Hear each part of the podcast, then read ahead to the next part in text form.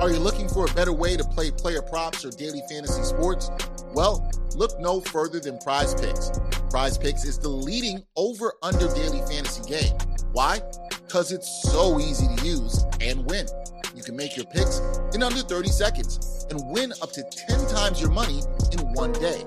Right now, we have a special offer for our viewers and listeners of Ain't Hard to Tell podcast. All you got to do is sign up now and use the promo code BACKPACK. Prize Picks will match your first deposit up to $100. That's right, they'll match your first deposit up to $100. So, join the over 150,000 others who found a better way to play and download the Prize Picks app today.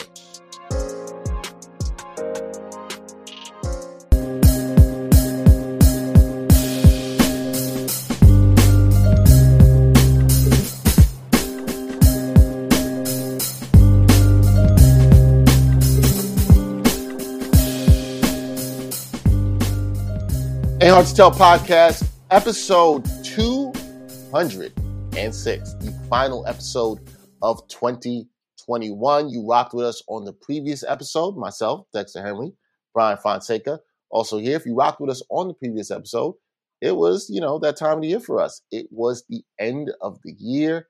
Ain't Hard to Tell podcast, Hip Hop Awards. We do this every year. That was part one. We went through a whole bunch of different categories. Part two, this is where the real fun begins in part two. Part two is where we give you the albums of the year. You will find out our album of the year. We give you our top 10 albums of the year from each of us. Brian and I have not talked about this and how our list is before. Obviously, we talk all the time during the year and on the show. We talk about albums, we talk about things of that nature, and we'll comment on albums the other day, and other, you know, from time to time. But you know, we have not, we do not know everybody's exact order. We probably have an idea of what certain things are. Yeah. But we do not know uh, the exact order. How you doing, Brian? Look, it's been an interesting time, right? Because there are there are sports worth talking about that we're going to get into next year because a lot of things are changing. But I like that we're uh, sort of sticking to the hip hop thing. I will say this though, uh, the only non uh, hip hop thing that I would mention. Oh, here we go. Forward. Here we go. Here, here we go. I I know, I know what this is going to be about. Here Splinter we go. Cell is back, baby. if you follow this pod, you know I've been calling for this shit for years. Splinter Cell looks like they might come back, come back and come out before GTA Six. Now, there's they're they're actually like in the very very beginning stages, but the announcement came out. Ubisoft came out and said they're going to remake Splinter Cell. I don't know what capacity or whatever the case may be. I assume that it's going to take a couple years or so to sort of build that out. But look, I'm excited. Shit, I might even reach out and try and be part of the team. You know what I'm saying? Like, I might have to do that. So we'll we'll we'll see what happens. But yeah, that's all. That's all I wanted to get in there before we get into our top ten. But I'm ready. My top ten. My top ten is good. My top ten is very solid. I was not very optimistic because the, this year I didn't feel like gave me a lot of replay value necessarily. You know, when I went back, there were a lot of projects that were very good. I just, you know, we'll see how much I revisit them, you know, over the next few years or so. It shall be interesting to see. See, you are hyped about Splinter Cell. I don't really have any video games to be hyped about uh, right now. Still trying to get a PS5. That's daunting. Same. Um, yeah. and with these COVID numbers going up, that might be even more da- daunting. So who knows? Who, who, who knows it all?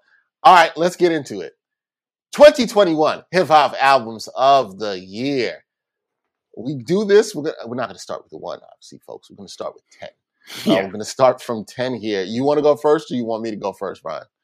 Um, I can go first. If You you, can if go you first. Want to. I can All go right. first if you All right, want. let's, Uh, let's let go. You, let you meet. Let you uh, sort of uh, be the main event at the end. I, don't, Uh, I don't know about that, but okay, yes.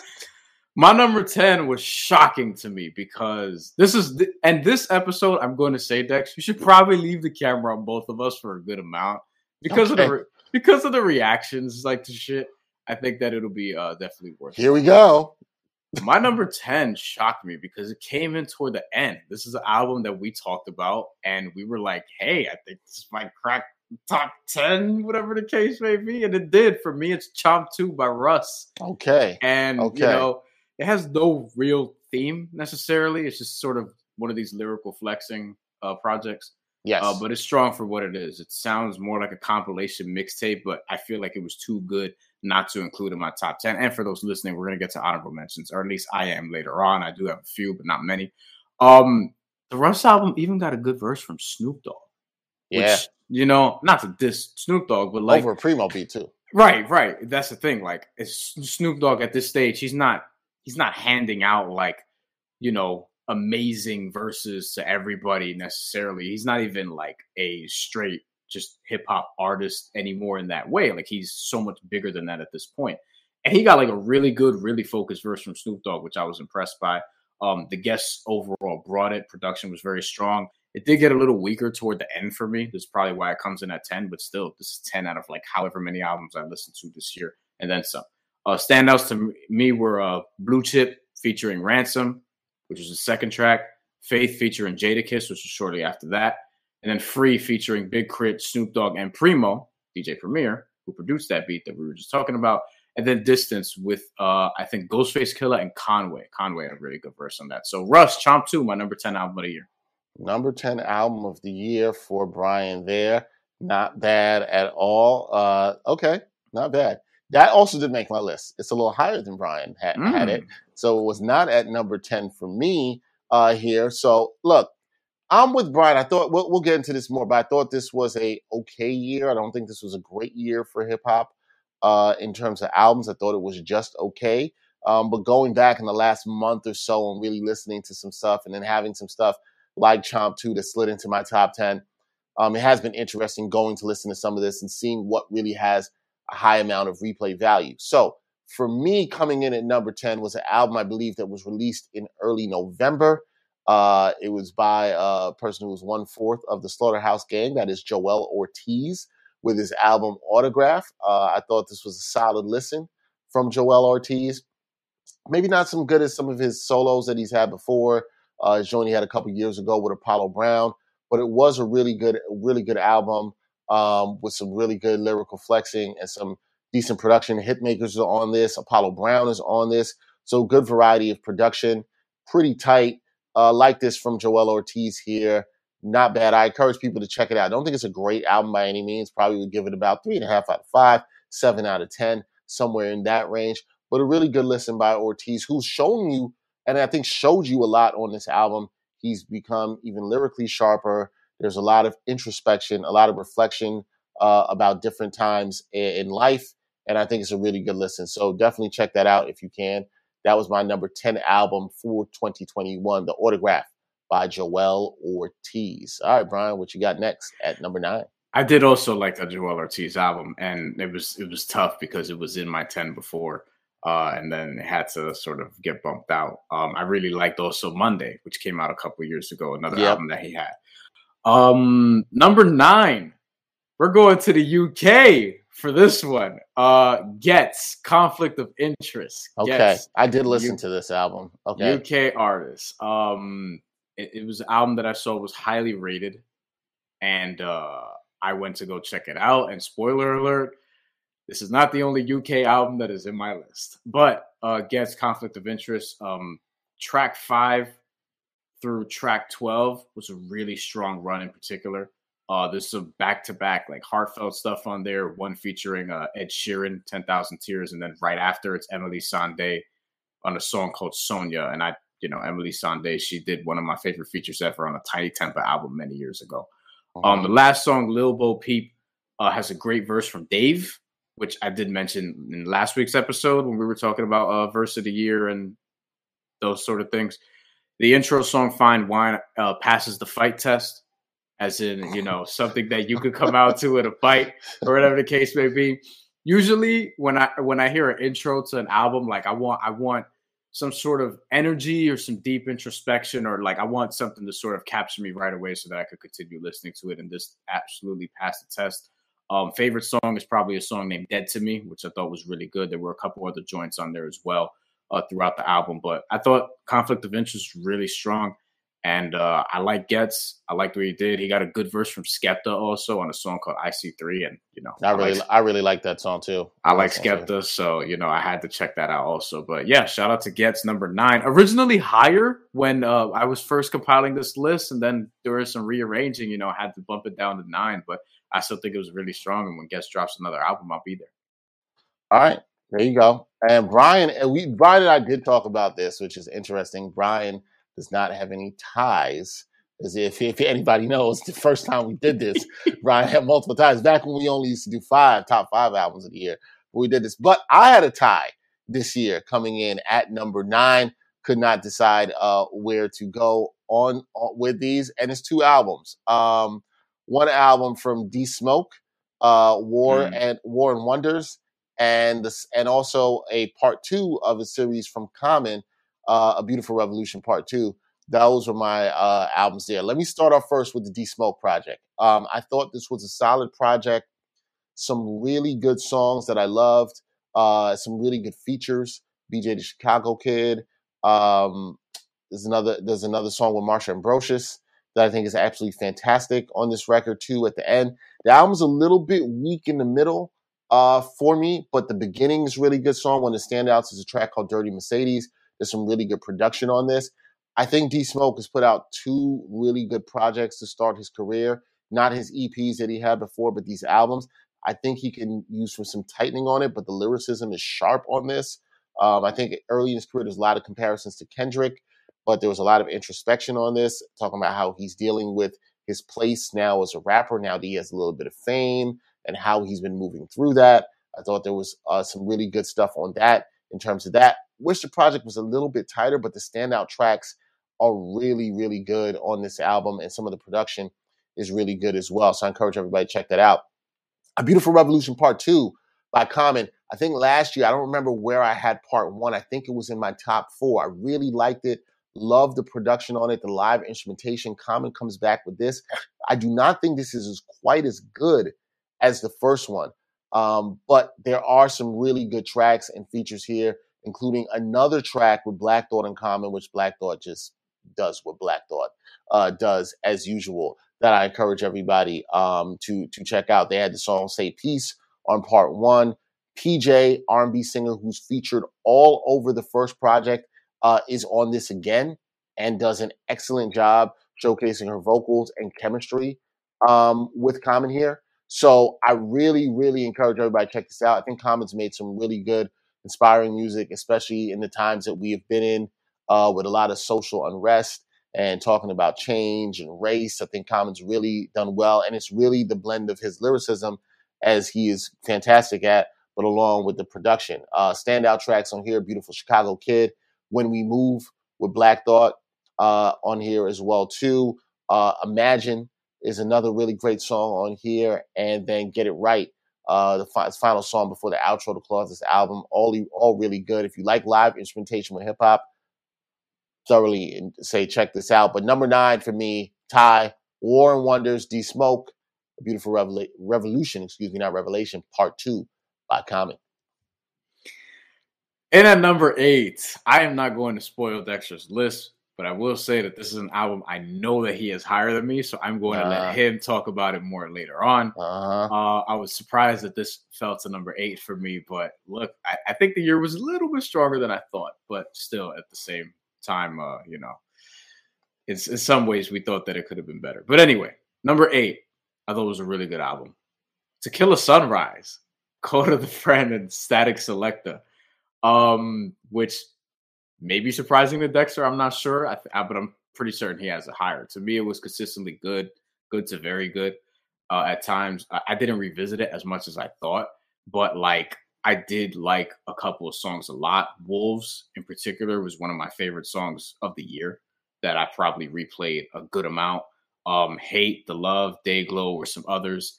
And I like the first half like a good deal more than the second. So I found myself replaying more of the songs in the first half of the album. It's a nice and tight listen, also. Uh, there was nothing that I sort of ran across the room to skip, but there were a couple of joints that I didn't necessarily like, I would tend to skip and not really play often at all which will probably be a theme as we go forward on this list. But yeah, number eight, Kota the Friend, Statik Selektah, some good, you know, underground, if you're into that sound, some good underground hip hop. Not like the Roc Marciano underground, but like, you know, like that's a different sort of, that's a different sort of like, that's the Mach-Hommy bag. This is a little bit different of that. But if you like Kota the Friend, if you like Statik Selektah production, you know, it's a nice solid listen. And I do think it's something that to me, I think they can do a better part two of, right? Like I think that there's sort of more to explore here. Um, I would like to see them go a little bit deeper with the with uh, with certain things Um, so I'm hoping that they come back with a part two, maybe next year if if if the time allows for it. So yeah. Okay. Brian's right. I will talk more about this later. I did have it higher than Brian did um, on his list uh, there. But my number eight um, is a album that Brian has already spoken about, and Ooh. that would be yeah, it's an album. It's an album you already talked about. That would be Chomp Two by Russ. Um, I'm so, I'm a little surprised you had it as high as eight. yeah, I had it as high I'm as eight. surprised you had it higher than I did. Yeah. Um, no, I, I I liked it. I really enjoyed the album Because you one of- typically don't like guest heavy albums. You know what yeah, I mean? but they but they work, and it, the album feels like a compilation. I think I said this to you Mhm. before. It feels Yeah. that way, but the production's really good. He got some really good producers on here. Uh, Jake One, Ninth Wonder, DJ Premier, Statik Selektah uh, is on here. Hi-Tek is on here uh, with a verse from the game that's really good. There's the features are really good. It's a lyrical flexing album. It's almost in a way, and this was the album I had really highly rated a couple years ago. It's almost in a way you look at like PRhyme when it came out, um, you know, back in, tw- in 2014. Um, that was something's really good, really lyrical flexing, but the production's good. It's a really tight listen.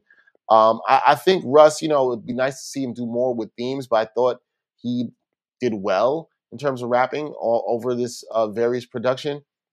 I think that I would like to see him do a little bit more uh, overall, as I said, with thematically. But the guests were good. Everybody worked. I didn't think anything was out of place.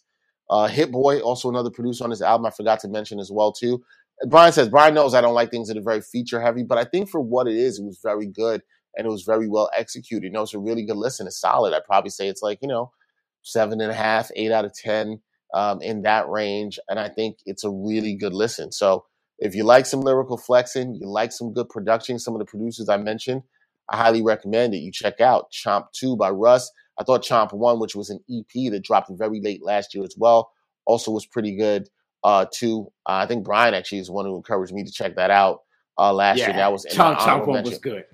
that was in my honorable mentions for uh, EP, EP, of the yeah. year last year. So yeah, no, I, I I liked what Russ did here, and he uh, he came in at number eight. I thought it was a little bit stronger than some of the albums that I had underneath it. Yeah, we're getting to the really good part. This is this is the exciting part for me of the list. Oh, like now God. we're getting we're getting to it, right? All right, let's let's let's move it along. Number seven. Number seven, I have Tyler the Creator. Call me if you get lost. Uh, you know what's funny, man? yeah, I- you know it's funny. I I this is an album I had to listen to, and I never got to. I just never got around to it. okay. Unfortunately, I you know, and I I heard good things, and I just never got around to it. And it's one of these things like I'm mad. I kind of it was on my list, and I must have forgot to go back. But go ahead. I, like I'll say this: it's it's super boom bappy, which I love. I can like that. Um, You know, like it's it's a totally different vibe from his last two albums, and I'm going to talk a little bit about that here. But like, I only have, I mean, I don't have many skips, but I do have a few, and that's sort of why it falls down to seven. DJ Drama is all over this, which you know that's a nice little throwback for me. You know, sort of to that. It's another one of these albums, kind of like Chomp Two, where it sounds like a mixtape sort of deal, right? Um, it's just good, solid rap. I think it's better than Russ's album. Uh, it was for me. I also call this the Dat Piff album of the year. So I'm Hmm. giving it that award because that's what it sort of takes me back to. Different sounds from Igor and Flower Boy. But um, you know, he has three very good albums in a row. Corso, which is one of my favorite, just pure rap songs of the year. Uh, Lumberjack, Manifesto featuring Domo Genesis, which samples the same beat as Nazareth Savage on Street Disciple by Nas um, from many Wow. years ago. Yeah, it's a very and it's a good flip. It's a very good flip. But um, you know, it's more more skips than even some of the previous albums that I mentioned. But the replayable songs on this album are very replayable, and that high slugging percentage like was good enough for me to bump it to seven in this instance. Okay, not bad. I'm gonna have to check that one out because I did not, I did not check it out. Um, but I'd heard, I'd heard some good things, which you know makes me makes me want to go check it out. And the fact that you thought it was even better than Russ's album, even though it had a compilation feel as well too. Yeah, Um, sure. Tyler's on a good run, man. Tyler's on. I give him Yeah. props. Like he he's on a good run. I think this album is even nominated for a Grammy for what that's worth. I mean, I think it was. that's that's not from the- everything, but you know, I think I think it's him. I think Nas is there, and I think uh, J Cole is there, and a couple others I'm forgetting. But okay. you know, go for Tyler. All right, we're moving along. Number seven. Um, number seven for me, it's funny. I, you know, Tyler's kind of got some fame, but I'm kind of going. I guess this will be this will be on the underground scene. This is also, as uh, Brian said, this is not the Roc Marciano Mach-Hommy vein of rappers in that, but this is an underground rapper uh, from LA uh, that I he had put out a project earlier this year, and I thought this guy's had an interesting career because it started off with a spark. Not to say that he turned garbage, not going to that, but he started off with a spark, and I feel like his albums have been kind of mm, mediocre. He put out an album last year that was pretty long that didn't crack my top ten, but it's the artist Blu, rapper Blu, uh, out of LA. He dropped an album this year, The Color Blue, which came in for me at number seven. Now, here's with this album. I actually think is probably his best work since Below the Heavens, which I believe came out in 2007 with Blu and Exile. Fantastic album. This is probably his best work. It was really focused. And if you look at the name, it's called The Color Blue, which is the artist name B L U, but E is in the parentheses. Um, and this whole album, every song involves the word blue. Um, and it's it's it's it's about different emotions and feelings and different things. It's a really quick listen. It's 11 tracks, 43 minutes. Now, some of the stuff about him constantly using the word blue can become repetitive on certain songs. However, the execution of different concepts um, and ar- around the word blue and feelings and emotions do work really well. The rapping is at a very high level. It is very boom bap heavy. Um, is very soul sample heavy in terms of the production on here, but I like it. It's a tight listen. I've gone back to it um, a few times, and I think it's something like I said. The blue use of blue can become a bit repetitive in the theme, but I do think it's executed extremely well on certain songs, especially as uh, "You Ain't Never Seen Blue," because the sky is blue. Uh, Blue World, which closes the song, was a fantastic album. Uh, Mr. Blue. There's some really good songs on here uh, where he really gets into different st- subjects. Even We Are Darker Than Blue, talking about skin tones and things that black people, particularly those of a darker hue, face. It's really interesting on here. So, yeah, Blu, I think a really good project. And it was nice to see him have something that was tighter, in my opinion, a lot more focused than we've seen from him in recent years. So, yeah, number seven for me, Blu, The Color Blue, my number seven hip hop album of the year. I did like that album. I just I don't know. For me, it just it just didn't really hit. Uh, I guess in the same way, so to speak. Yeah, I can see how that album. It's good, but I can also see how it's tough for people to go back to it consistently. Yeah. If I'm being fair about it, like it's not one of those things I think that you want to constantly go back to, but it's a great album to throw on when you want to. I think around, you know what it is, and this is not even any shade to the album. It's a great cleaning album, right? not that it's just like annoying black background. So, noise. So so if you don't clean a lot, you don't. yeah, you know, it, no, but and sonically it's good because it's, it's it, when I say that, I mean sonically it's kind of mellow. If you kind of want something chill to clean to with some good lyrics and background and some substance, you know, where you're not, you know, because sometimes you want to clean something up tempo. It just really depends Yeah. on your vibe. If you're looking for a more mellow album, jazz, soul samples with some good rapping, this is it for you. I don't think it's amazing thematically, but I think it's solid. And I think lyricism from Blu, who's a really great lyricist, is good on here. But yeah, I can understand why it might be tough for some people to go back to. you you know we clean the salsa over here. You know what I'm saying? Salsa, maybe Salsa. some Latin trap also. Yeah, I, man, I was I wasn't trying to say nothing stereotypical. Yeah, you on this Latin trap now. I can only Salsa. imagine. I can only imagine how you look when you clean the house. Sheesh. Getting distracted every few seconds. Yes, You know what I'm saying? yes, yes, yes. I see this. Yeah, Um, you know, mopping could be therapeutic though. Um, it can be. I'll say that, but particularly on a Saturday. All right, number six. I bet Dexter. I badly wanted to put this album in my top five. I really like. I Badly? tried. Okay. I tried, but I just, I just couldn't get there. You know what I mean? Because the top five is very strong. I will say that. But and then number six. All right, so you remember I talked about Myke Towers' album, how it was like Mike and it was basketball themed, et cetera, et cetera. This album is also basketball themed, Ah, okay. I know what this is. Yes. and it's called Flu Game by AJ Tracey, also from the UK. And it was an album that I I I this was to all the albums here, other than maybe the Russ one, it was one of the ones that surprised me a lot. I really like AJ Tracey. This is this is this is gonna be interesting. My, my this is interesting. Okay, this is very interesting. So so I only have three skips. Only one is egregious. Like only one is uh, a cleaning skip, as we call it up here. Um, which to me that's a great percentage. If 13 of the 16 songs I really like. Nav is a bland artist, but he gave AJ a great feature here on a song named Cool Coach, which is one of my most played songs of the year and my most played song here. Track four, tracks four through 13 is a nice, solid, and for me, a skipless run. Like I, I could play through that whole thing and like I'm, I'm just gonna have a good time. A lot of fun songs, a lot of bops, moments of introspection. Also, a little more love was I think one of the lead singles, and that song is great. Um, short, nice and sweet, but has like a cool message in it. Also, Perfect Storm in particular also is another one.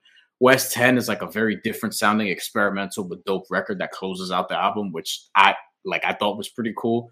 Took a chance on that one. Um a lot of well done flips of R&B songs and R&B lyrics and things of that nature. Kehlani has a good feature on here. She flips uh, Independent Woman Part 1 on a song called Coop. And then uh, T Pain is also on a song called Summertime Shootout, and he gives a very good feature as well. Standouts here Cool Coach, Euro Step, uh, little more love, Top Dog, and Perfect Storm. AJ Tracey in at number six, almost at number five uh, in my album of the year category was Flu Game. So what's funny is like this is kind of like uh, what I think Blue Blues album is for Brian. I listen. I Brian told me to listen to this, and I I, I remember this because I was listening to the album, and I got stuck in some traffic, and it just didn't grab me, man. There was a couple songs. The um the one with Nat Nav, I really did like, and I like that verse. I think I texted you cool, cool. that. Woo, Yeah. woo, that shit is hard, son. I the- love, I love London Drill. All right, I, yeah, I the album, and it's funny because like we, we have we one thing you see with us, and we've talked about this on this podcast. We have some UK rap, which we've given love to over the past couple of years, and it's going to be heavy in both of our lists this year. I this was one that just did not hit for me in that in that I way. can see that. I and I that. just was like, it wasn't bad or anything. It just was like, okay, it probably will be in my honorable mentions list. I thought it was good enough for that. Like it's not, but it just didn't. But it's probably it's exactly what Brian said about the blue, which I can kind of see, and I just it didn't hit for me in that way. But where I do have commonality with Brian in terms of number six is this is the album I wanted to put in number five for me. Um, I think it's a really good album. I kind of feel bad about putting it at number six because I think it's a really solid album. But when I, I, the the disparities between probably three and six or two and six in my list, it's really so tight. I mean, we're splitting hairs. This if is you put splitting, what I think you're gonna this put, is splitting hairs here, and I well, I know what Brian thinks I'm gonna put, but it's not what he what I'm going to put. I know what he thinks it's gonna be, really? but it's not. It's not that. Yes, yes. It's, it's, Don't it's, say anything because it might be on your list later. For me, number six uh, is all the brilliant things. Sky Zoo. Oh Friend of the wow! po- friend of the podcast. friend of the podcast, Holy uh, friend of the show. Um, really like this album. I can make the argument that this is the best concept album that came out this year. This is the shocker of the of the of the show so far. This at only This- number six. This Wow. only at only at number six. Um, I think I, as much as I like this album, I really do. It's a fantastic album talking about gentrification and the impacts of it. And I think Sky, we knew we, he came on the podcast well before he was just in the early stages of recording this and talked to this talked to us about this concept, and we were so intrigued about it. Um, and I think he hit it, you know, really well. There's a couple things I could skip on this album um, that I was not necessarily songs I weren't necessarily in love with, but overall, I do really like the project. I think there's a lot of good stand standouts here on this project. Obviously, the lead single "Bed-Stuy is Burning," uh, absolutely fantastic. Um, I enjoy it. I was supposed to be a trap ra- rapper. The scrimmage, culture-ish, fantastic song. Uh, Bodega Flowers, which blew up through via uh, TikTok fame. St. James Liquors. There's a lot of good stuff where Sky is just so talented at painting a picture of what things are and what they are, but also weaving in the impacts of how things are in the neighborhood. And we talked to him about this album on an episode you can go back and listen to earlier this year if you want to check it out. This was tough for me because I really like the album. As usual, sonically, I always like a lot of Sky's albums because, like him, we we both have a love of jazz, and this very much influenced on this album, um, as is the case with a lot of Sky albums. So yeah, I know Brian's shocked. I think there's a great argument this could have been top four, but I I edged other things out that I kept coming back to a little bit more. I'm sorry, Sky. You know you're my guy, but he's he's at six. All the brilliant things, Skyzoo. There you go. Because of the concept, uh, that Sky was my artist of the year. We're gonna get to that album later on my list. Uh, so Sky, I got you. Don't worry about it. Um, in at number five. Oh my god, I wanted to put this album higher. I just couldn't do it. I just couldn't do it. Dex. Which I, I don't I don't I think I now I feel like I kind of know where you might. It's two. It's two. It's one of two that I know you might be on here, but I'm not hundred percent sure. Yeah, I have a couple possibilities here, but I'm not 100 percent sure. I I did not. But I think I have a feeling we might have the same number five. I have this feeling that we actually might have the same number five. So ahead. keep the camera on us. So Cameras on.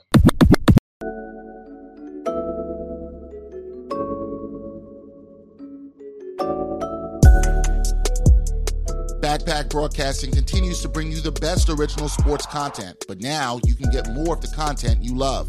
For as little as $3 a month, you can get access to bonus content, including behind the scenes footage and interviews from the Sports Walk, Sideline Stories, or the Ain't Hard to Tell podcast.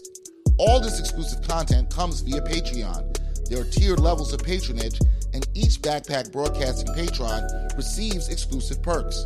Your support helps Backpack Broadcasting create more of the original content that you love. Visit Backpack Broadcasting's Patreon page and become a patron today.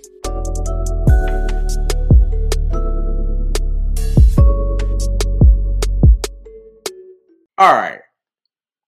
I want. I, I I didn't think I was gonna put four ahead of five in the way that I did. I thought that I was gonna have those two albums flipped.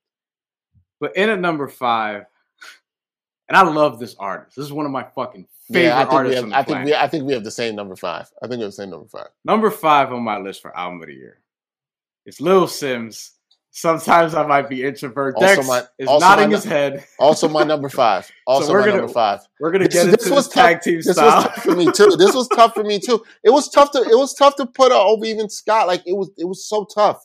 I think the albums were so close. It was really tough for me. But yeah, like I entertained putting four. I mean, originally I had four and five flipped, and I flipped them recently. yeah, And I entertained having it the other way, where Lil Simz' album is four, and the album I have at four is five, which I'll get to. I even entertained AJ Tracey going ahead of this because it's tighter, Wow. it just isn't as good. Um, yeah, I really like that AJ Tracey album. Um, so Lil Simz' album, one, I look, I still really like it. It's one of my favorite albums this year.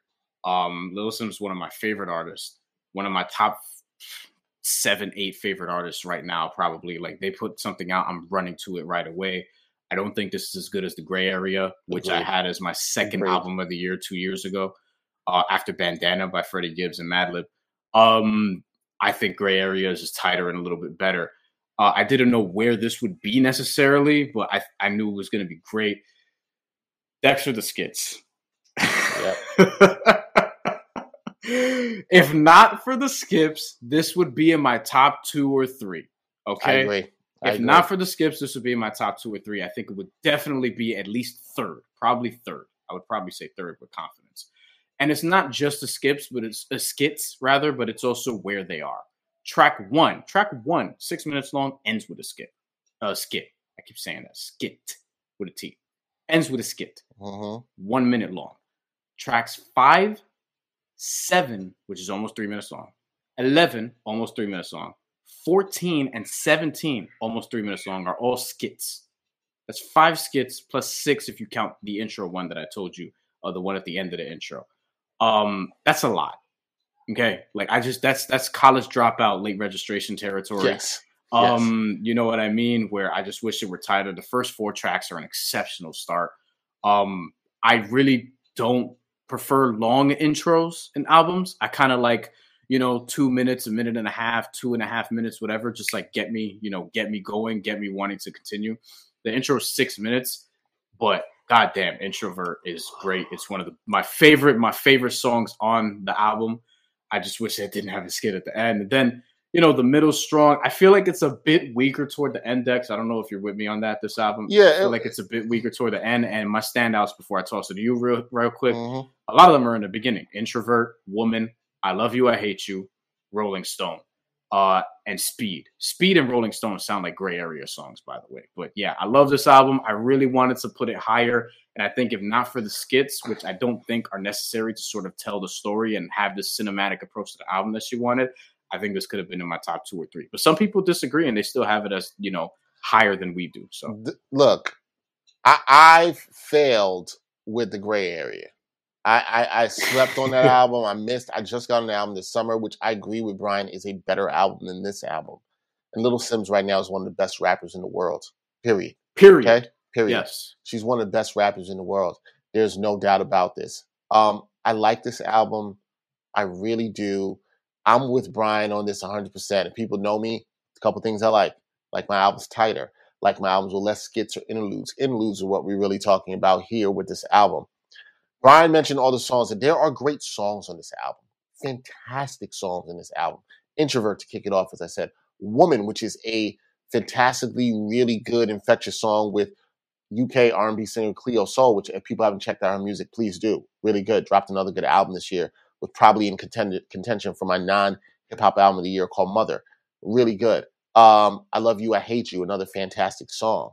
Um, in which she talks about like her dad who is not around which is really good.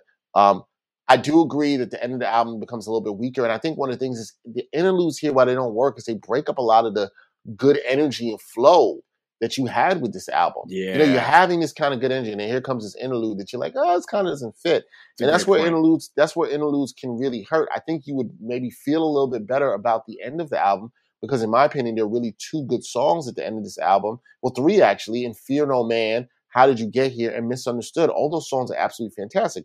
But what comes between Fear No Man and How Did You Get Here?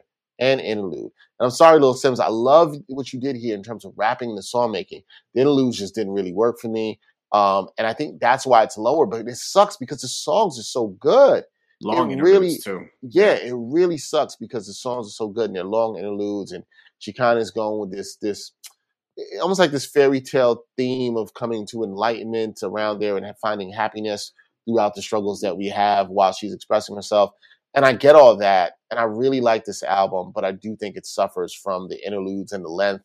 And I just really wish she had tightened it up. And I hope Little Simz, whatever she works on next, because she's one of the most talented rappers there is out there, And I hope that it's a little bit tighter like the gray area. I'm not saying I want it to sound like the gray area. I'm not saying I want another gray area.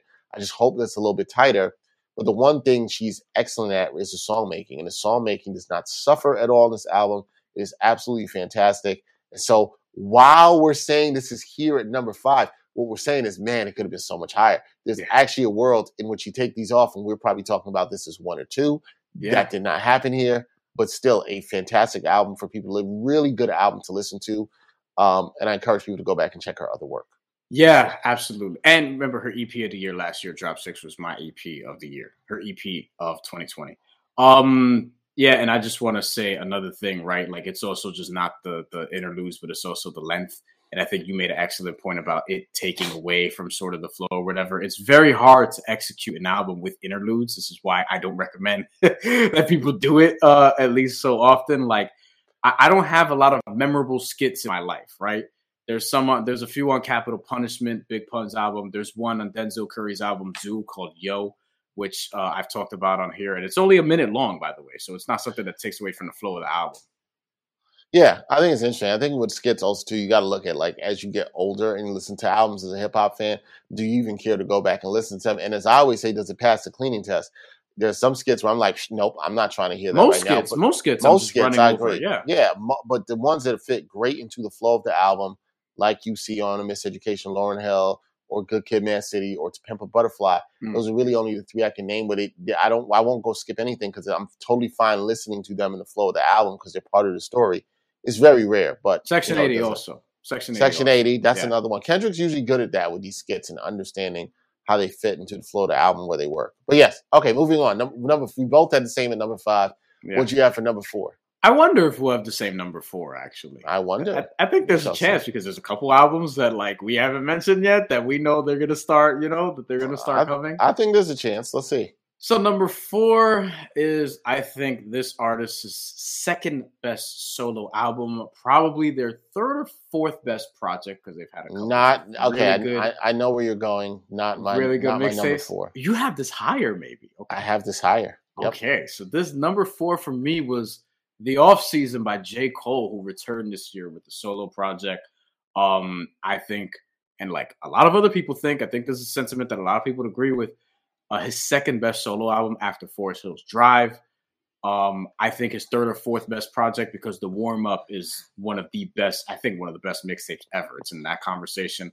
Then you also have Friday Night Lights, which a lot of people love. Um, I have one skip, Dex like one egregious run across the room does not pass the cleaning test. Skip, skip. Mm-hmm. Yeah, I, I know what song it is for you too. Do you? Which one? I think it's hundred mil. Yeah, That- it's that- That's mil. your song. Yeah, That's my zone out from this album. I, I can't. I can't stand that record.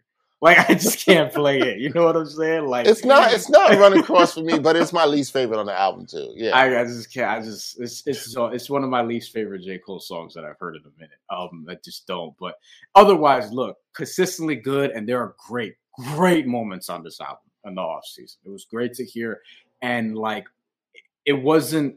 It didn't have you know a theme in the way that some of his other albums did. Like obviously there were moments of introspection and things of that nature. Uh, but there was a lot of also flexing and uh, as well, and even some mixtape vibes. Like we heard Cam'ron intro him on the very first song. Um, the first five tracks, by the way, one of my favorite five track runs, probably of any album this year. I thought I'd it started agree before gets to before it gets to 100 mil. It starts off really strong, really strong. Um, so I will get to the standouts. Amari, Amari is one of my most played songs of the year. I abuse my speakers through my laptop, my headphones. Like with this song, I fucking love Amari so much. Uh, the climb back, which we talked about last year because it came out last year, I think on the Lewis Yep. Street EP. Yep. That I thought was one of the best songs that came out last year, and I was glad to see that one here because I thought it was the better song on the Lewis Street EP. Um, Punching the Clock. I mean, look, Love that song. Old school. love. One of my favorite songs. old school boom bappy vibes. Applying pressure, by the way, I didn't put it as my as one of my top five standouts in here, but it's right there also because I love see, and that's the thing about those first five tracks, like they all blend into each other so well. I thought he Yeah, did a great job of that. Uh, Pride is the Devil is another one. I I saw that that was a favorite for a lot of people, um, which you know I could sort of uh, get down with. And then Close, I thought Close was great. Close is one of my favorite songs on here also. Is that the song, by the way, that that uh, we heard that it's sort of it's sort of uh, reminiscent of like Stay with Nas, like they have some Yeah, sort of relationship yeah. between the two. Yeah. Yeah. I can it's see it's kind of like So- it's kind of like the same in in the way of the use of one word throughout the song. And so yeah, it's I think like I that. read that he got inspired from Stay and made Close. Right? Yeah, Like which that- which J Cole actually had the beat for Stay before Nas did. Yeah, I has- think I read that. I could Yeah. be wrong, but Mhm. but anyway, four off season J Cole. Um, look, and really could have been three, and could have been five. So now, yeah, and now I'm wondering if you and I have a flip flop of our fours and threes, and that's what I think may have happened here. Oh. Um, and we'll see now because I'm going to give you my four. My four was uh, King's Disease two by Nas. My four was that your three? Yeah. Okay, so King's Disease Two is my number three. We'll get to it. All right, so second, so so and and Cole Off Season is my number three. okay. so So, there's- So there's the flip. So we we, can talk. flip flop King's flip-flop. Disease in the off season. Okay. Yeah, we did.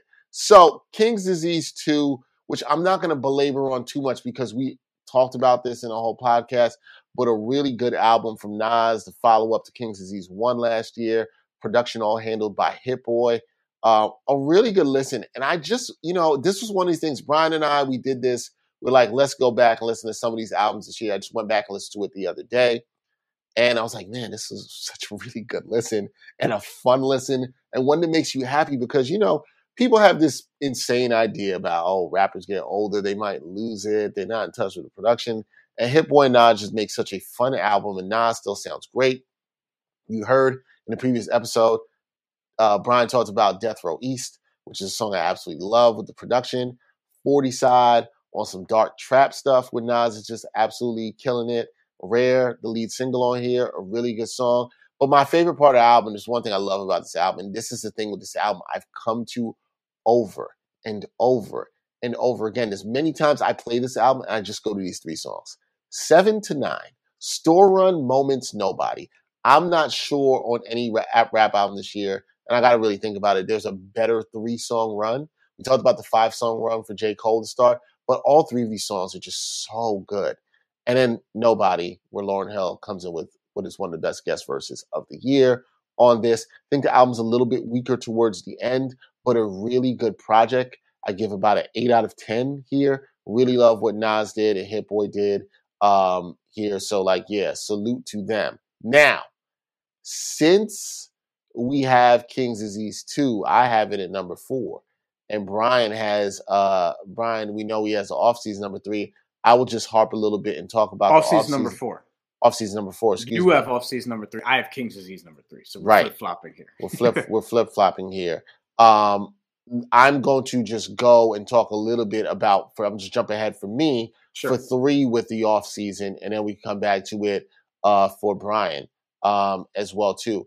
The off season, I agree with some of the stuff Brian said here. Uh, as many people calling this J Cole's second best project album, whatever you want to say, I would agree with that. I think this is a you know, J. Cole just went and had fun with this. I think lyrically flex. I think one of the strengths for him on this album was the fact that he worked with a variety of different producers. I know people have criticized Cole for that in the past, but I thought he found producers that worked with him. Brian talked about Amari. I think a great melodic song, inc- incredibly infectious. Love that song. Probably easily one of my most played songs of the year. Shout out to Timbaland on the production. Timbo's King still got it yes. uh, right there. There's a good variety of producers. There's a lot of good standout tracks. Cole is rapping very aggressive on this project, especially in the beginning of the album, Punching the Clock. One of my favorite tracks on the album. Fantastic use of the Damian Lillard interview with Chris Haynes.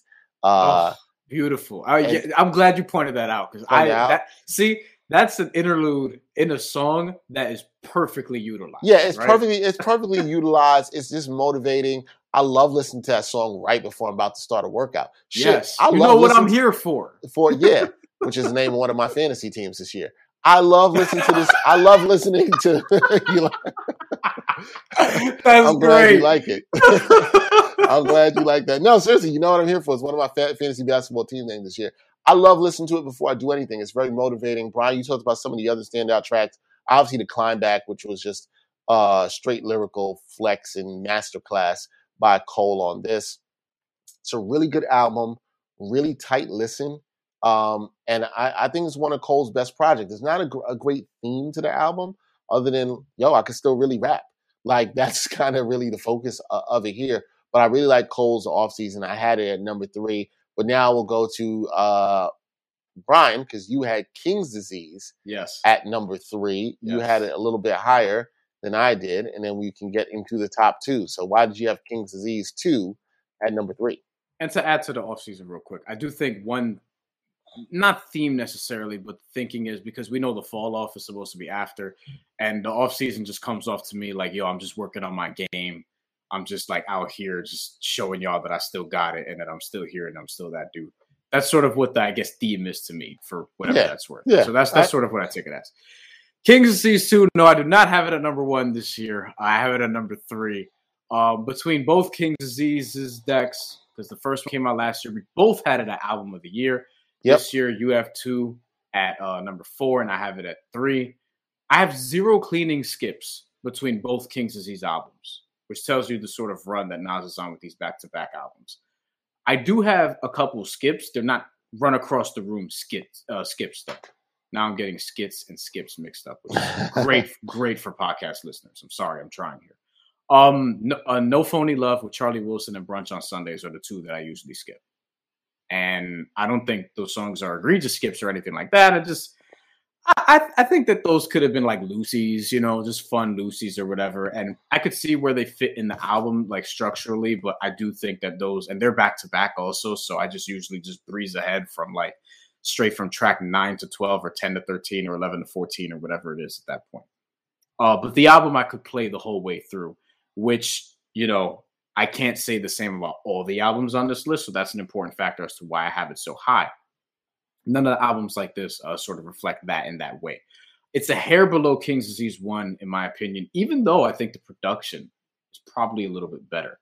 Um, I think Nas is lyrically better on part one, uh, though I think he's still great on on here. Uh, I think King's Disease One is a little bit tighter. It sticks to the theme of King's Disease more. It sticks to a theme more. I think that's overall just better. But King's Disease 2, you could argue, and I probably would, it has higher highs than King's Disease 1, where King's Disease is more consistently at its area. KD2 this year, I think, has higher highs. I think Death Row East is the best song between both albums. I think Lauryn Hill's verse on Nobody is probably as good as anything on King's Disease 1. I think Nas's verse on Death Row East, you could say the same thing there uh, in comparison to everything on King's Disease 1 for the most part. And uh, I thought, but I thought it was great. I think both albums are great. They're at least eight out of 10. I'd probably say they're probably in the 8.5 range out of 10 at this point. Um, and they're two. I, I I don't even know if I would say they're two of Nas's better albums because he has a lot of really good albums. I would say these are two middle of the road albums. But if that's middle of the road albums, uh, middle, middle of the road for Nas. Yeah, middle of the road albums for Nas. You're talking about like maybe the best hip hop discography ever. So like, what's sort of the bad? That's that's like talking about uh, you know, an average Jordan season. Like, what is that really, right? Or an average LeBron season. What is that really? When you're talking about middle of the road in terms of like the artists who are GOAT level. My standouts here Death Row East, which I said was my hip hop song of the year. Pressure, which actually is the intro before Death Row East. And great, amazing one, too, to start the album, by the way. Like, I was in. Um, and then this run, back to back to back. And you're with me on this because we talk about this. Store run moments yeah. and nobody. Yeah, It's as good as anything this year that came out of hip hop as far as back to back to back songs. And I love that Nas has so much respect for Lauryn Hill that clearly the message was gotten across. Lauryn, do your thing. And Nas didn't even have a super long verse. He has a good verse in that song, by the way. Nobody. Right. He just let Lauryn just do, just get shit off her chest, and it was awesome. And then I thought Nas is good was a great ending to a great album. Nah, it nah, absolutely, absolutely. Um, nah, fantastic. All right. I think I know what your number two is or one. I'm not really sure. I, I, I have a feeling. Um, go go ahead. Give me your number two. What's your number two? Yeah, we're tossing it back to me. That's right. All right, number two. All the brilliant things I thought by so. Skyzoo. I thought so. I thought I, I thought it would be, and I think, and I know now. I know we both have the same number one. Wow! So we, we talk about that two straight years the same number one, perhaps. Ah, number one. But, yeah. Well, and the people don't even know what we're talking about, right? Yeah, because they're I, like, I don't think so. Which rapper did you know? Was is it a is it is it is it Conway? Is it Westside Gunn? Is it they have like, no idea. Nah, they, have, no, idea. They have no idea. If you I know me, if you know me, you know. If we're, we're on the same you know page me, you know. number one, yeah. I feel like. I'm gonna thank you when we get to that point. But number two for me is all not some all the brilliant things by Skyzoo. This was great. Skyzoo, for people listening, uh, if you've listened to the show, you know he's been on the show several times. We're gonna have him back at some point. He as as consistent as it gets in music. Period. Full stop. This album for me, no egregious skips. Nothing that I really skip on the regular basis. Also, best concept probably out of anything here. Um, you know, my number one album may have something to say about that, but in terms of really sticking to a theme, this album did that as good as anything that I heard this year. And Skyzoo, when he has a theme, he's one of the best at sticking to it, right? Like, you know, we talked about that with other projects that he's had, um, you know, recently. And it just really feels like an outstanding, underrated album that a lot of people should go listen to. The second half of the album is exceptional. The second half is really what pushes it over the top for me and has me putting it in my top two. It has great features from a lot of people, namely BJ the Chicago Kid, Raheem DeVaughn, Blakk Soul, Al Skratch, Al Skratch, who we haven't heard from in a long time, and he even did the whole come around my way shit. Um, you know, it was awesome. And uh the standouts for me here, there are a bunch. Uh Free Jewelry, which samples the official by Jaylib, uh, which probably samples, you know, something else, but they use the same sample. Um, there are a lot of actually like really like good samples and you know that's but Skyzoo is always someone who has like a great ear for beats and has great production. Bodega Flowers, as you mentioned, uh, which you know blew up on TikTok a little bit. That was a mm-hmm. standout song for me. Culture-ish, which is one of my favorites this year. Bed-Stuy is Burning, one of my favorite songs this year. Probably my favorite song on this album.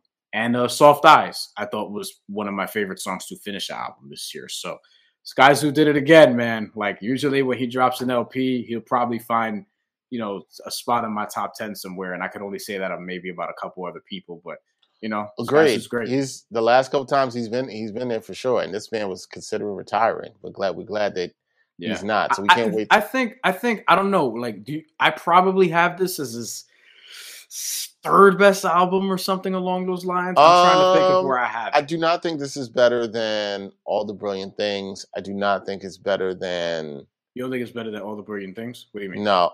Oh no. Sorry, I just caught myself.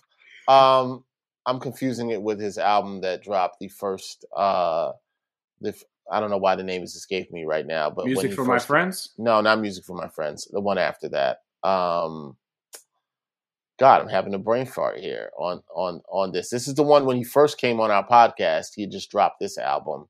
Um, oh, that's his best album. Uh, in his, celebration, in celebration, in celebration of us. Of us. Sorry, I couldn't remember album. the name of it. In that's celebration of that's his best album. I like, like in celebration of us, and I love his album with Apollo Brown, The Easy Truth. Uh, those are my two favorites. Uh, so yeah, I think this is probably third. I put this right behind there. I also really like the Salvation because I think that yeah. might have been my first experience to him, or live from the tape deck. But look, I mean, look, his top five. I'll put it up against most people. I'll tell you. Yeah, right it's, it's it's it's strong. It's strong. All right, my number two was an album that Brian had a lot lower, and I think he's tripping on this. But I don't get mad about Really? uh, I, it is. Uh, oh, oh, oh, I know what it is. This uh, this album for me, um, I love To Kill a Sunrise, Kota the Friend Statik Selektah. Yeah. Um, I love this album. I love the production of it. Uh, I, we've seen some places where some people call it boring, but I think this speaks to a lot of my production. I like it sonically. I think it's very uplifting and positive. I love the message behind the album. I think, you know, our friend Gerard Hector always says there's some albums that just hit you at a certain time and point in your life where you are that just might mean a little bit more. And I think this album meant a lot to me about where I was and some things that was going on in my life that was just very affirmative, very uplifting to things that I needed, um, especially this year. And I think it's an album I will always think about uh, in terms of this year. And where I was and like personal growth and et cetera, et cetera, that I'm always going to think about it in, in, consistent with this year. Brian mentioned some of the songs. I, I, had the love as my song of the year. I absolutely love that song. I think it's great. Um, I think the other standouts on this album, Sunrise and Sunset, fantastic songs to close the album. Uh, Wolves, as Brian mentioned, is a really good song. The Cold. Uh, it's an album I found myself playing a lot. It's a really easy listen you know, there's some it's a little weak in the middle, I could say to some degree, or like not maybe not as good as the songs. But I don't think there's anything I'll skip on here. It's a very tight listen. It is 10 tracks. Um, it's about 30 plus minutes long. It's not really, really that long of a listen. Um, and I do agree with Brian on this, right? I think there's some room for improvement between Statik and Kota. There's some chemistry there. I know of Kota through hearing him on some Statik projects there's some good chemistry there. I think they could do even more together. I wish they would do more together. I was a little bit disappointed. It seemed like there wasn't a lot of promotion for this album in the way I thought there would there would be. Um, I don't believe they did any videos. Not that that extremely matters, but there wasn't that. One thing I love about this album, not that this factors into my decision with the album, but I do love the artwork, album artwork on this on on here. Even a couple of episodes, some people may have seen. I have a mug with the artwork uh, from Tequila Sunrise. I really love the artist who did that, and now follow that artist. Uh, I believe her name is Machina Lu on Instagram. Her work is really fantastic. So that's something that got me into something else. But I love this album. Thought it was a really good message. Strong at the top of the year, dropped in March. Found myself coming back to it constantly. Um, and yeah, I think it's one that I'm going to be playing for a while. It actually has high replay value for me. Um, and I really like it sonically. I think it's a great, also not in a negative way, think it's a fantastic album to clean the house to um, and listen to and just vibe and relax. I think it's a good one. But we are now at the number one album. The number one album. I can't believe we have the same number one, but I also can. I, I, I, also I can. didn't. I didn't think this was going to be the same number one for Brian. I didn't think he was going to like. I had a feeling I was going to surprise you. I knew it was. I this knew is the, this is this is the, when I, last year when I when I said there's one album this year that came out that is a no doubt in my mind classic. It's this album we're about to talk about. It's I agree. this one. It's absolutely this one. This is a classic, classic album. Probably the best album that's come out in the pandemic. And it says something because there's a theme here that very much relates to the pandemic that we're still all in. Yeah. This album, I agree, is the only album I think I would say is classic or close to classic that dropped this year. Is extremely high replay value. It is the second album from this artist who I think is easily established himself as one of the best rappers in the world. Now there will be some bias here. And I think there's a lot of bias because of where he's from. He's from the UK. Maybe some American uh, hip hop fans are not familiar with this guy, but if you know me, two years ago on this podcast for this award, I gave him the album of the year with his debut Psychodrama. Yeah. This is Dave. I gave it to him. I love that album. I thought it was a fantastic album. And I was like, who is this kid? And I think he is one of these people that we need to be watching and rap. Well, he delivered with the second album. yes. He delivered.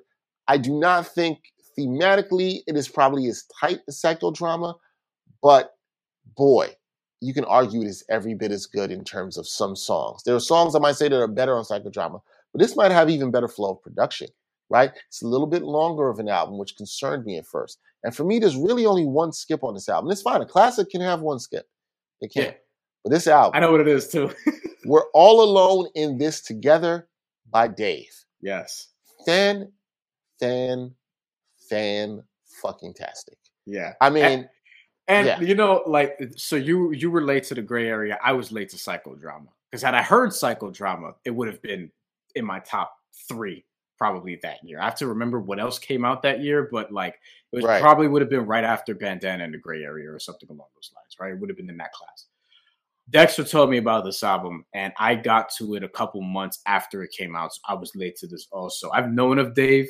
Um, I even watched him in Top Boy play uh, a character that I absolutely hated, but in a good way, like good TV hate, not like actually get off, get him off my screen hate, like the way you hate a wrestling heel. You know what I mean? I was kind of like that with his uh, Top Boy character. I couldn't stand that motherfucker on there.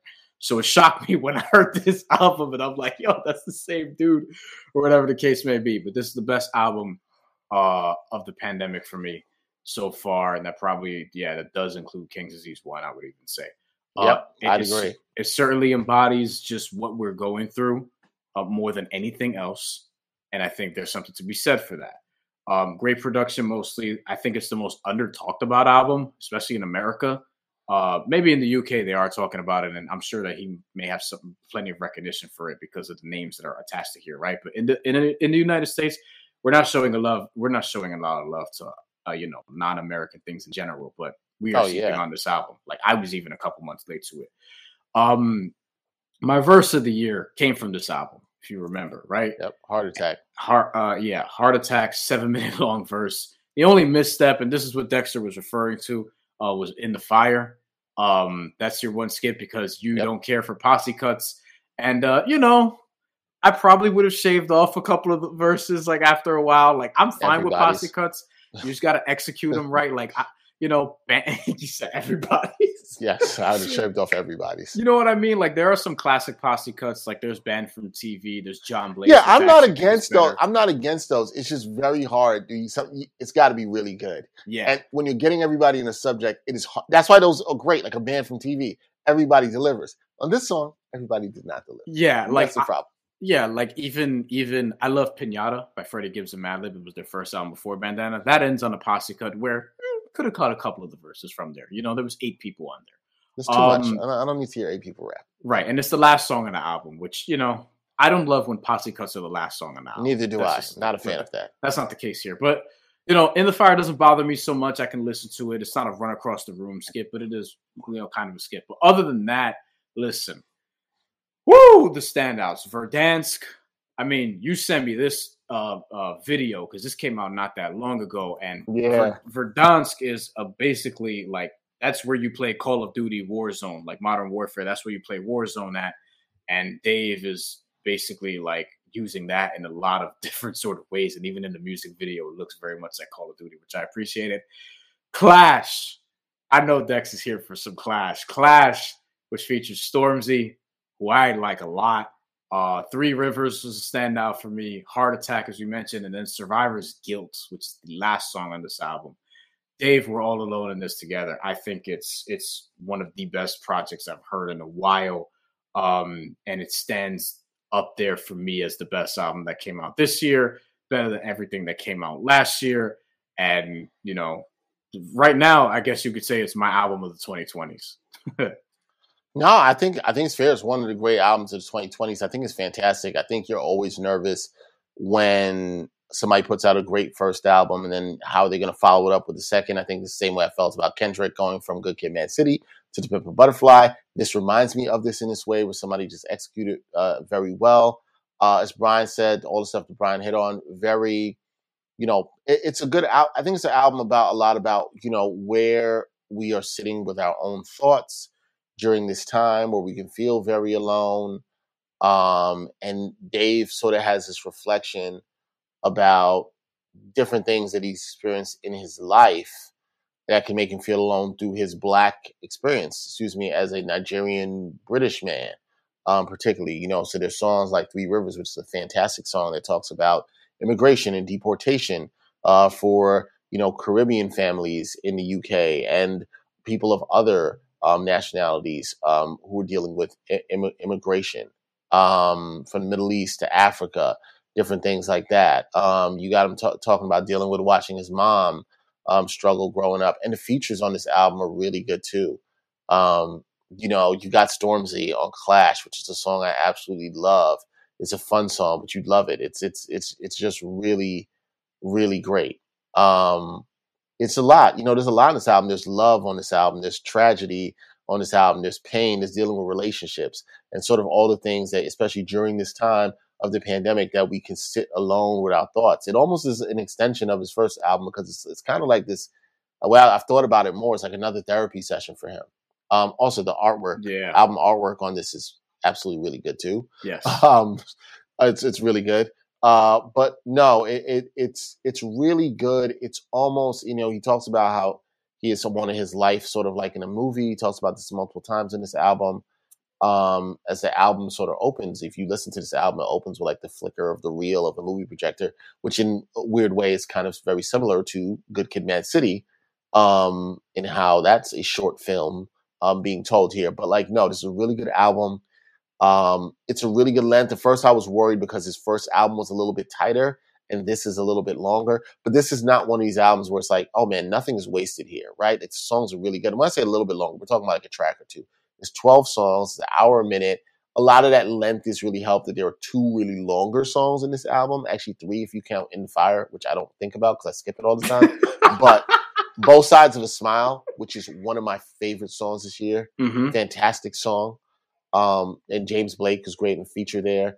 Uh, and Heart Attack, which is a, almost a 10 minute song Brian talked about, is fantastic. Survivor's Guilt, which also features Jorja Smith at the end, Mm. fantastic mm. song. I mean, the, the, songs are so good on this album. Yes. Like outside of In the Fire, which we're talking about, and really it's not about production, it's more about length of the song and just features that don't work. There's really nothing whack here. The subject matter is good. Dave is rapping as good as ever. I think he's rapped better than anybody else. Uh, arguably this year, this is to me is the best rap project this year. I do not mm-hmm. really think that it is close at all whatsoever. This is a fantastic album. If you're not into, look, I've been saying this I said this, I think, in 2019. The UK is putting out a lot of good rap. And some of my favorite rappers right now are from the UK, right? Loyle Carner, Dave, Little Simz. Brian talked about uh, AJ Gets Tracey. Here, AJ Tracey.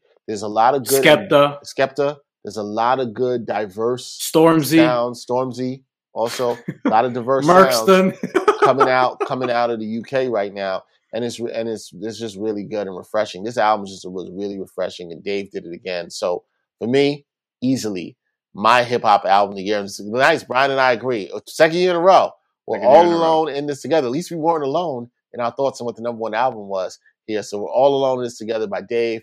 Number one album this year. Brian, before we wrap and get out of here, mm-hmm. did you have any honorable mentions at all this year? Yeah, La Maquina by Conway, the machine. Act the pool in that pussy like it's April 1st. Whatever the fuck he said. That shit was fucking hilarious to me. Uh, act the fool in that pussy like it's April 1st. That shit was one of the bars of the year for me. Um, also had Scatterbrain, which is a fun joint. Um, Vince Staples by Vince Staples. Also, we were talking which, about which we had for an EP. Yeah, uh, that that that was close for me. Uh, Bo Jackson by uh, Boldy James and Alchemist. I liked it. Didn't like it as much as the Price of Tea in China. I thought that was better. They actually just released something else right before we recorded this, but you know, I mean, it's kind of late for that, right? And then Joell Ortiz autograph. I think Joell Ortiz autograph also. Um, and then the the Hami joint that we talked about a little bit. I thought it was good. My comment, yeah. I thought a lot of a lot of people. We've been going on for a minute, so my light is like dead now. But a lot of people, you know what I'm saying, like love that album. And for me, it's like I liked it, but it you know it just didn't uh, crack my top ten for me. And normally underground projects, like I'm there, I'm a backpacker, the whole shit. But I just thought that everything on my list was better. So yeah, I didn't really have much honorable mentions. I guess I could mention the Mach-Hommy joint. I kind of listened to that late in the year on the recommendation of a friend. Thought it was solid. Um, just didn't grab me extremely that way. Probably put the AJ, AJ Tracey there too in that category for me. But you know, I don't think this was a strong, strong year from hip hop. The album I've easily played the most probably is Dave because I think it is the best. Uh, then the Kota Yeah. the Friend, and then you know the ones that are in the top five or six were the ones I kept coming back to a lot. Yep. Let's hope that 2022 is a lot better. Kendrick, Uh, Kendrick, we need Kendrick. We need you, man. J Cole, we're going need on that. five years, Kendrick. Yeah, we need you, Kendrick. We need, we need. Nas, we need take a you. break, bro. You deserve it. You know, Kendrick, we need you. verses. Jay, I'd like to hear something from you Nas, again. if you want to put out that primo joint though, like if you you know Yeah, primo need- album, like if you want to do that, you know what I'm PRhyme? PRhyme. We know. I know PRhyme Three is coming. Heard Premier talk about that with him and Royce. We know that's coming. So Mm. there'll be some good stuff. Black Thought was supposed to drop Dangerous Thoughts with Dangerous Mouth this year. We still haven't seen that. What's up, Black Thought? We need that. Statik is coming with a new joint. We know that. Joey Uh, Badass. Joey Where Badass. you at. Joey? Oh, he's got a single supposed to be coming You know, soon, but he said that know- about five weeks ago. You know Griselda's gonna. You know Griselda's gonna have. They're gonna They're come out like- with mad they're gonna come out with mad stuff. So yeah, looking forward to to twenty uh, twenty two, and we will see uh, what happens there. But until then, please follow the Ain't Hard Tell podcast on all social media platforms. Uh, be sure to continue to support us. If you like the content that we do via Patreon, definitely check that out. And as always, we want to thank our patrons for their fantastic support. And we also have a little promo with Prize Picks, which you can check out in the show notes that you can do. Sign up with Prize Picks. They'll match your first deposit up to one hundred dollars. But you know, till then, like I said, just follow us. We will be back in 2022. Wishing everybody a fantastic holiday season. Be safe, be healthy, get vaxxed, maxed up, mask up, do the right thing, Get boosted. get boosted. I'm trying. I'm working on it. It's actually getting hard to get, make appointments for this shit. Yeah, you got you got to get on that. Uh, I'm trying. I'm calling. Yeah. I'm not. You know. happy holidays, happy New Year to everybody. We'll be back in 2022 with a lot of great stuff. Freddie Until Gibbs, next- you too. Your album also. Yes, you, they know. but We know Brian's waiting for that, along along with the next Splinter Cell. Until next Yes. time, y'all. In 2022. Yes. Peace.